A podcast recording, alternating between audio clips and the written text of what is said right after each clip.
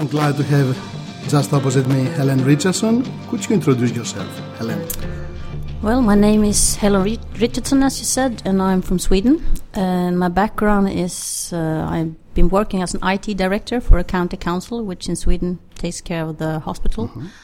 And I've also been I C T strategist on the national level, and recently I've been working as an industry market developer for Microsoft. Mm-hmm. So it's a pleasure being here in Athens again.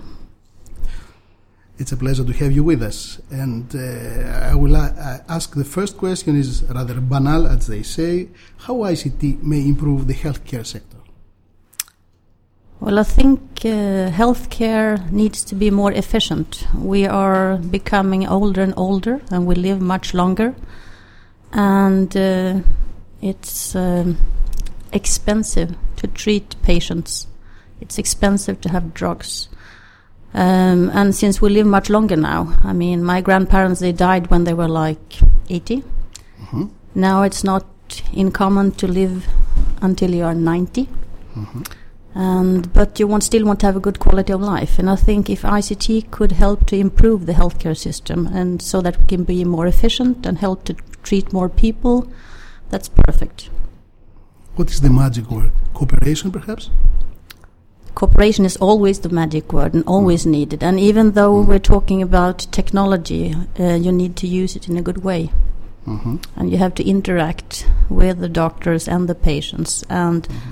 not just through I C T, but as a mean to have cooperation. That's that's why they call it the co-creative patient? Yes, I think that is uh, actually the future for healthcare uh, mm-hmm. within Europe. Uh, we need to take more care of ourselves. We need to be more proactive, and we need to make sure that not just my doctor has access to my records, but perhaps other ones, and that I could uh, submit some data myself as a patient, how mm-hmm. I'm doing, if I'm exercising, my weight, et cetera. But is it sure that I can do it the right way? Uh, how did you mean? I mean, uh, the patient himself uh, can put down some records. It is uh, right now. Easy. No, no. Right now, it's you as a citizen mm-hmm. can put down the data. And actually, in my session tomorrow afternoon, we will discuss this. Uh, and you, as a patient, wearing gadgets, uh, recording your blood pressure, exercise, et cetera. Mm-hmm. Uh, right yes. now, there's there's a place to record your data as a citizen. I would say, not being a sick patient. Mm-hmm. That has not been uh, completed yet. But uh, there's thoughts about it throughout Europe.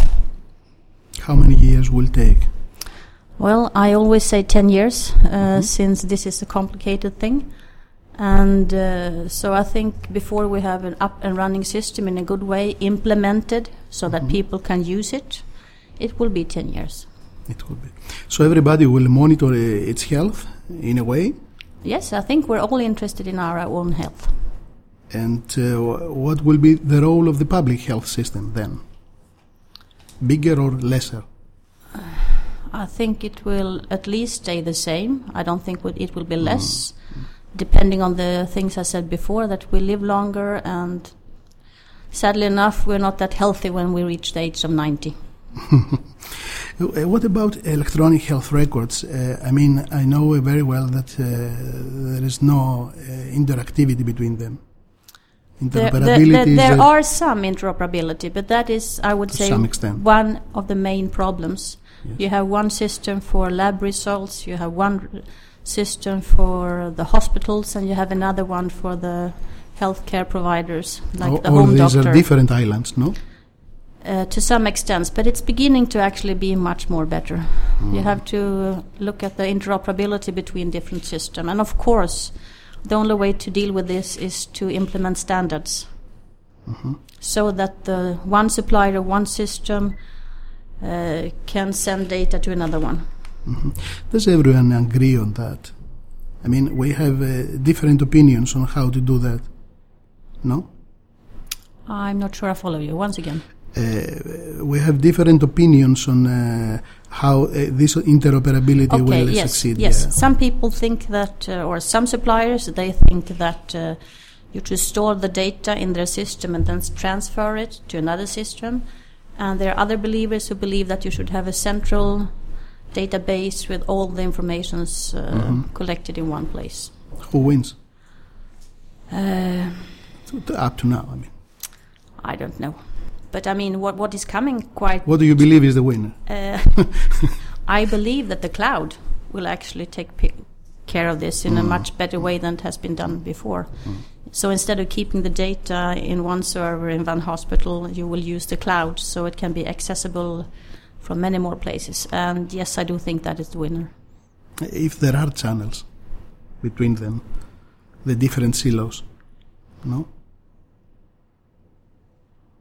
I think they, they, they, they have cut the channels between the silos, the the, the islands. Uh, no? Not not in my opinion, no. No, no, not very much. But perhaps it's different in Greece than in Sweden. Mm. I'm not sure. Mm.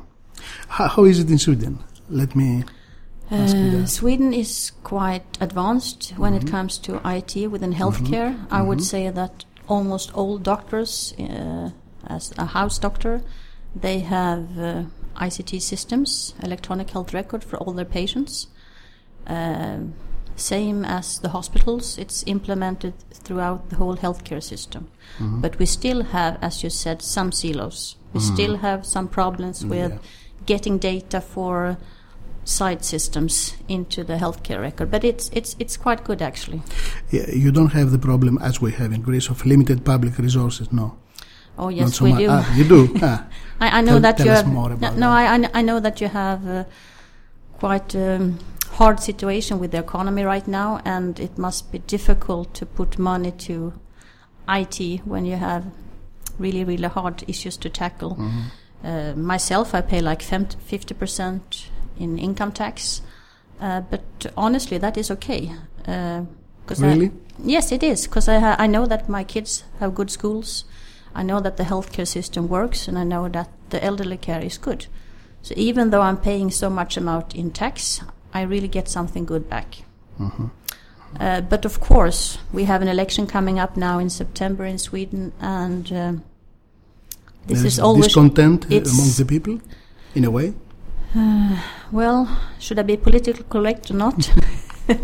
But uh, no, I think we've had a conservative government for the last eight years. Mm-hmm.